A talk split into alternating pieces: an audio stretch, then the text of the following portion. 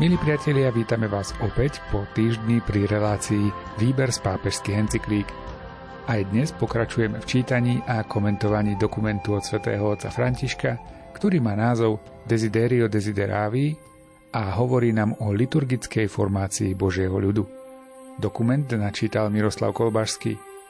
Komentáre si pripravuje duchovný otec Anton Fabián a reláciou vás prevádzajú aj majster zvuku Jaroslav Fabián a Martin Ďurčo.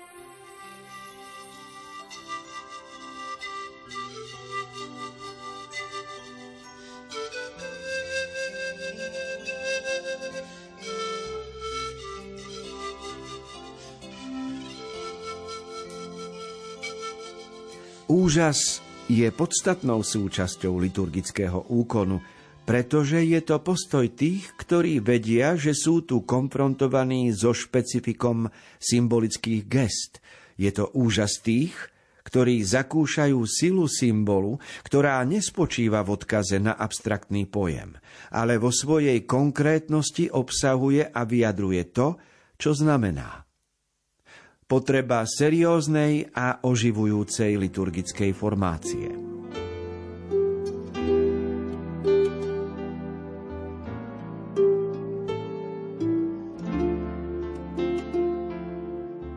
Dôležité slovo, ktoré treba pri liturgii pochopiť, je symbol.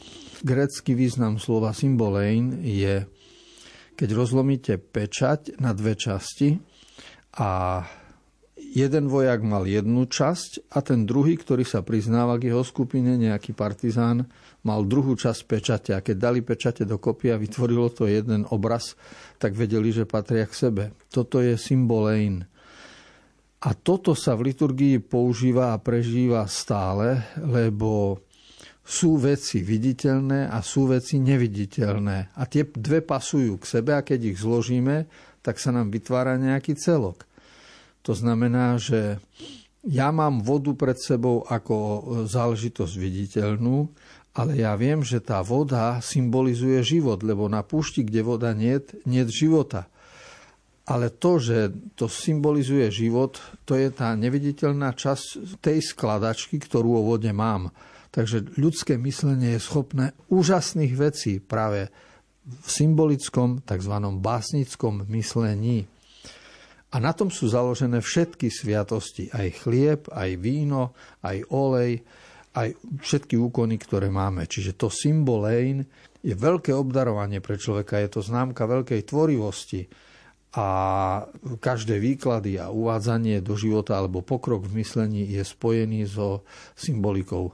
To znamená, že ja ako človek som schopný poprvé prírodovedeckého myslenia, vecného, matematického, spočítateľného, ale po druhé ja som schopný aj myslenia symbolického, básnického, ktoré sa zameriava skôr na zmysel všetkého.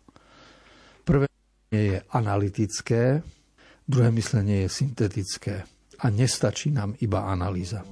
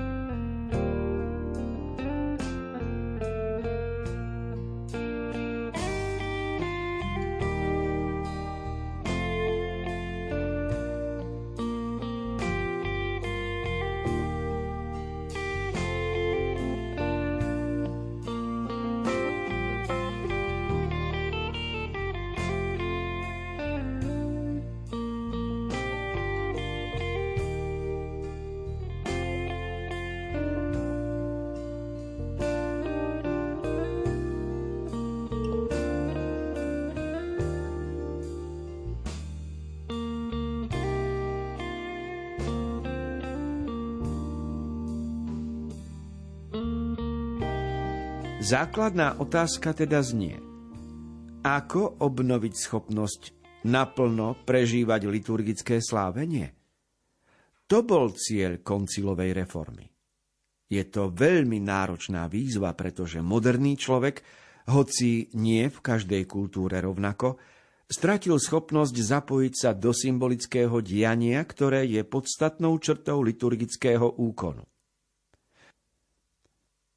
Postmoderna, v ktorej sa človek cíti ešte viac stratený, bez akýchkoľvek vzťažných bodov, zbavený hodnôt, pretože sa stali indiferentnými, po každej stránke osireli v akejsi roztrieštenosti, v ktorej sa zdá nemožné uvidieť horizont zmyslu, je stále zaťažená nepríjemným dedičstvom, ktoré nám zanechala predchádzajúca éra, spočívajúcim v individualizme a subjektivizme, ktoré nám opäť pripomínajú pelagianizmus a gnosticizmus, ako aj abstraktnom spiritualizme, ktorý je v rozpore so samotnou podstatou človeka. Totiž človek ako vtelený duch je sám o sebe schopný symbolicky konať a chápať symboly.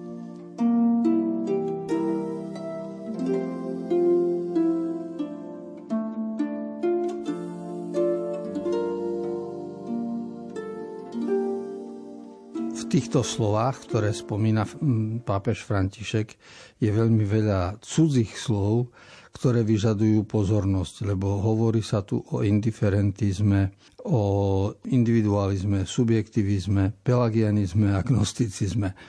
A každé z nich e, jednak súvisí s určitým storočím a dopad má to vzťah aj k našej dobe, hoci e, sú to skutočnosti, ktoré boli v minulosti. Pápež vychádza z toho, že problémy našej účasti na liturgii spočívajú v tom, že sme stratili zmysel pre symboly, lebo moderný človek, postmoderný, je sám o sebe akoby stratený, osirelý, ľahostajný, čiže to nie, že má problém v kostole a nevidí zmysel obradov. On má problém aj doma.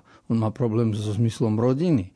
On má problém v práci, s hodnotami. Čiže tá rozbitosť človeka a indiferentizmus, čiže ľahostajnosť voči e, svetu okolo nás, prináša k tomu, že človek stráca zmysel všetkého. To znamená, akoby, ako klemba vyžaduje stavebný úzol na vrchu, tak vyžaduje aj ľudský život určitý jasný cieľ a zmysel. No a pôvod toho je v minulých storočiach, kedy osvietenectvo prinieslo v 17. 18. storočí veľký individualizmus a subjektivizmus.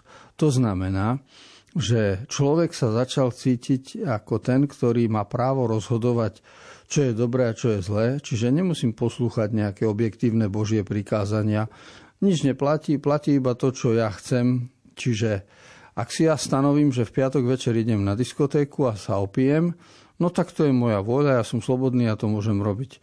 Vôbec ma nezaujíma, že či to je dobre, správne, či to nie je náhodou hriechom takéto konanie. Jednoducho, to je ten individuálny a subjektívny pohľad na život. A toto všetko sú veci, s ktorými ľudia zapásili už dávno, pretože v prvých kresťanských storočiach bol gnosticizmus, ktorý my považujeme za blúd, lebo spočíval v tom, že učil o tom, že gnózis, čiže človek je schopný poznania, vo mne samom je sila, ktorá rozhoduje o všetkom a to, čo, čo som ja schopný vo svojom poznaní, iba to je dôležité a nie je dôležité niečo, čo by mohla byť aj nadčasová múdrosť e, pomimo mňa. A pelagianizmus je takisto blúd, ktorý vyznával aj svojho času aj Augustín, lebo zdôrazňoval vôľu človeka, čiže svojou vôľou konám dobro a prepracujem sa k tomu, že vlastne musím byť spasený. To je e, postoj, ktorý vystihuje, že Rozhodujúca je vôľa človeka a tá je silná a schopná. Nepripúšťa zmes, ktorá je v človeku, že dobro a zlo sú v nás premiešané. A tak vidíme, že človek je narušený a narušená je jeho schopnosť čítať symboly a preto má problém na liturgii, ale aj v všetkých iných oblastiach života.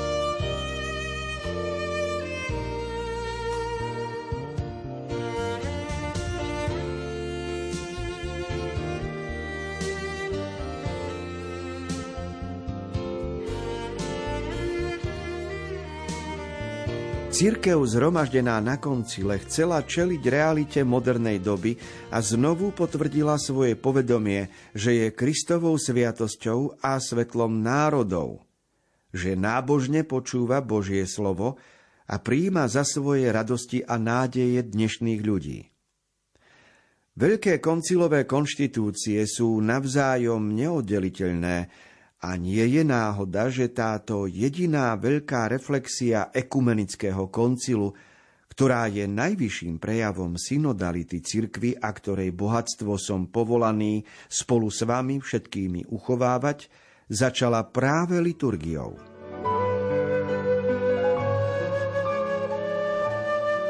Od roku 1962 po 65 bol druhý vatikánsky koncil, čiže zhromaždenie biskupov v Ríme a bolo to viac ako 3000 mm, biskupov, na, ktorí na tom pracovali.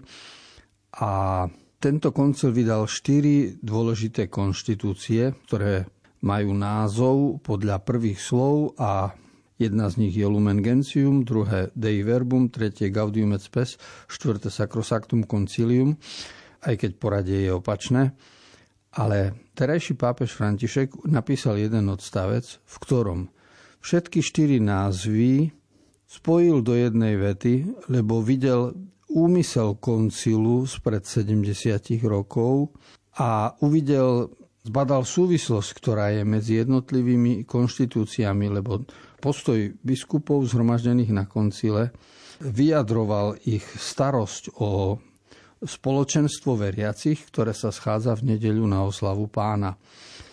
A chcel vyjadriť, že to spoločenstvo veriacich je svetlo pre národ, čiže lumen gentium, že to spoločenstvo počúva Božie slovo, to je druhá konštitúcia Dei Verbum, a že to spoločenstvo spolu prežíva radosti aj nádeje, ktoré má, a to je posledná konštitúcia Gaudium et Spes a prvá bola Sacrosanctum Concilium o liturgickej reforme. Takže tam sú korene a začiatky reformy, ktorú my už dnes považujeme za samozrejmu, ale je dobre poznať aj jej základy.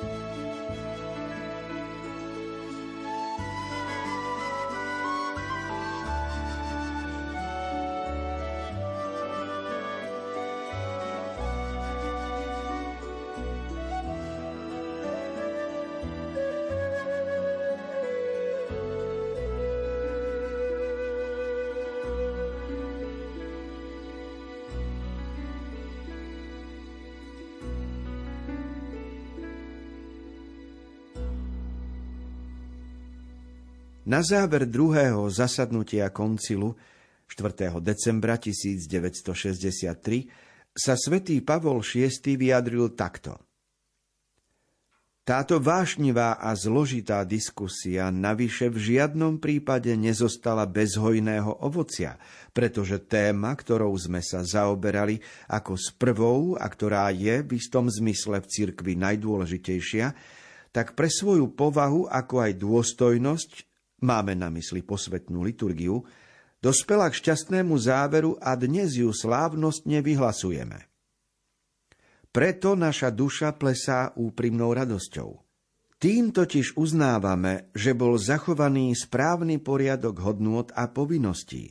Uznali sme, že čestné miesto má byť vyhradené Bohu, že vznášať modlitby k Bohu je našou prvou povinnosťou, že posvetná liturgia je prvotným zdrojom tej božskej výmeny, v ktorej je nám darovaný Boží život, že je prvou školou našich duší, Prvým darom, ktorý musíme poskytnúť kresťanskému ľudu, zjednotenému s nami vo viere a vytrvalej modlitbe. A napokon, že je pre ľudstvo pozvaním, aby rozviazalo svoj nemý jazyk k svetým a úprimným modlitbám a pocítilo tú nevýslovnú a dušu posilňujúcu silu, ktorá spočíva vo vzdávaní chvály Bohu spolu s nami a v ľudskej nádeji skrze Ježiša Krista, a v duchu svetom.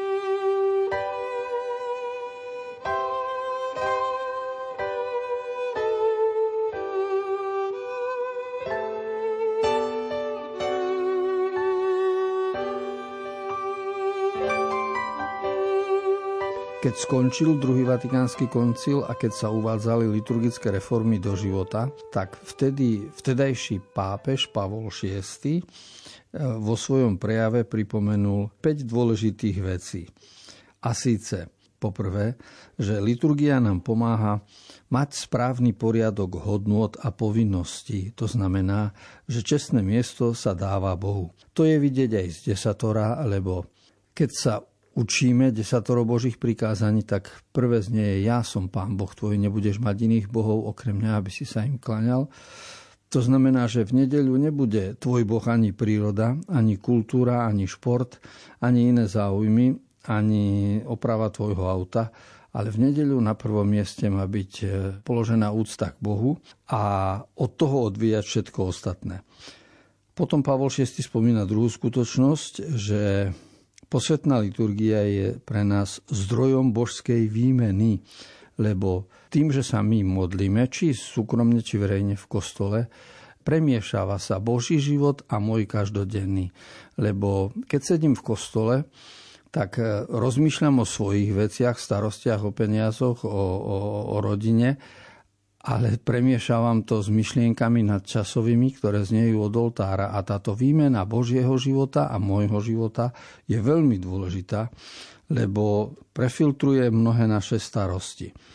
A po tretie, Pavol VI spomína, že liturgia je prvou školou našich duší, prvým darom, ktorý teda mm, získavame. A to, že teda pomocou liturgie my rastieme, vzdelávame sa, lebo je to škola pre dušu, tak to je nespochybniteľná skutočnosť pre toho, kto túto skúsenosť a absolvoval. Takže Zhrnúť to môžeme do týchto dvoch podstatných bodov. Poprvé, učí nás to správnej hierarchii hodnot, že Bohu patrí prvé miesto. A po druhé, že vďaka liturgii sa deje dôležitá výmena pre náš život a premiešanie tých životných postojov.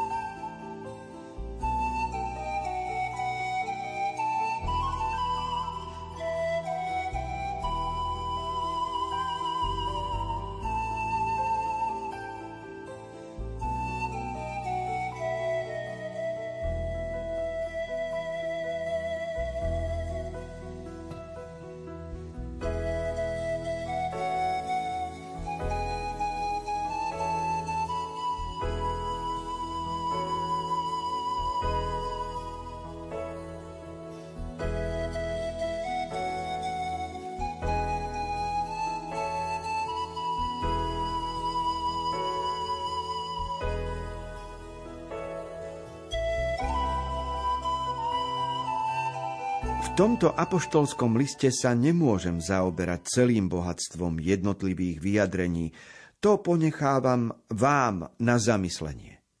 Ak je liturgia vrcholom, ku ktorému smeruje činnosť cirkvy a zároveň prameňom, z ktorého prúdi všetká jej sila, potom dobre chápeme, čo je v prípade liturgie v hre. Bolo by nerozumné chápať napätia, ktoré sa žiaľ okolo slávenia vyskytujú, ako jednoduchý rozpor medzi rôznou citlivosťou ohľadom rituálnej formy. Problém je predovšetkým ekleziologický.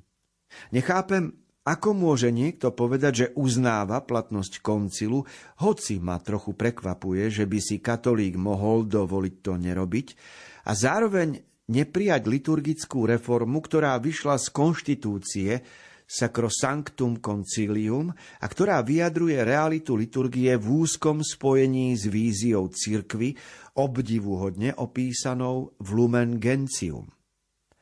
Z tohto dôvodu, ako som vysvetlil v liste zaslanom všetkým biskupom, som považoval za svoju povinnosť potvrdiť, že liturgické knihy promulgované svetými pápežmi Pavlom VI a Jánom Pavlom II, sú v súlade s dekrétmi druhého Vatikánskeho koncilu jediným vyjadrením lex orandi rímskeho obradu. Neprijatie reformy alebo jej povrchné chápanie nás odvádza od úlohy nájsť odpovede na otázku, ktorú za každým znovu kladiem. Ako môžeme rásť v schopnosti naplno prežívať liturgické dianie? Ako môžeme naďalej žasnúť nad tým, čo sa deje pred našimi očami počas slávenia? Potrebujeme serióznu a oživujúcu liturgickú formáciu.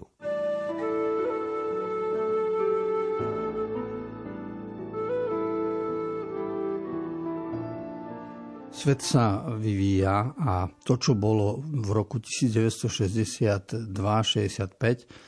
zmýšľanie, tak povedať, nálada, nadšenie, kontext udalostí vtedajších a dnešných je samozrejme veľmi rozdielný.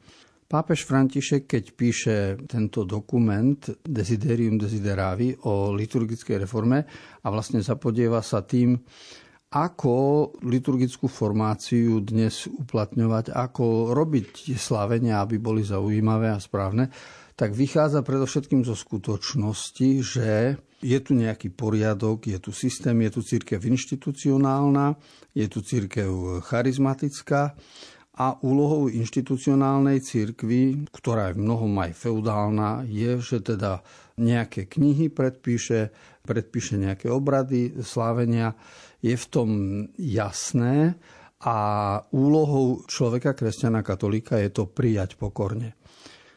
Lenže za tie roky sa mnohé veci zmenili. Církev vo svojich postojoch inštitucionálna zostala, tak ako je, čiže niečo sa slávnostne prehlási, kresťan je zaviazaný a tak ďalej, ale už nikto neskúma, čo si v skutočnosti ľudia myslia. A či ľudia tú autoritu, ktorá ako autorita je predkladaná, či berú tak vážne a či rozmýšľajú s takou úctou o autorite, ako sa o tom v tých knihách hovorí. A tu je zmena vo svete, pretože dnes e, postoj ľudí je mnohokrát vyjadrený tým, ale mne to netreba, nech si to tam oni hovoria, nech si tam oni robia. Ja mám e, svoju vieru, svoj štýl života, ja verím v Pána Boha, ale tak povedať po svojom. No a tým pádom sa celý ten inštitucionálny rámec cirkevný dostáva do určitej neistoty a pochybnosti a ukáže život a budúcnosť, čo sa viac presadí alebo čo sa osvedčí v živote.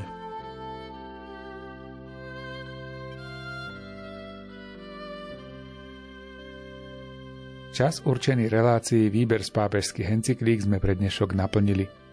Spoločne si postupne prechádzame apoštolským listom Desiderio Desideravi o liturgickej formácii Božieho ľudu. Počuť sa budeme opäť o týždeň vo obvyklom čase. Reláciu aj dnes pripravili Miroslav Kolbašský, Anton Fabián, Jaroslav Fabián a Martin Ďurčo.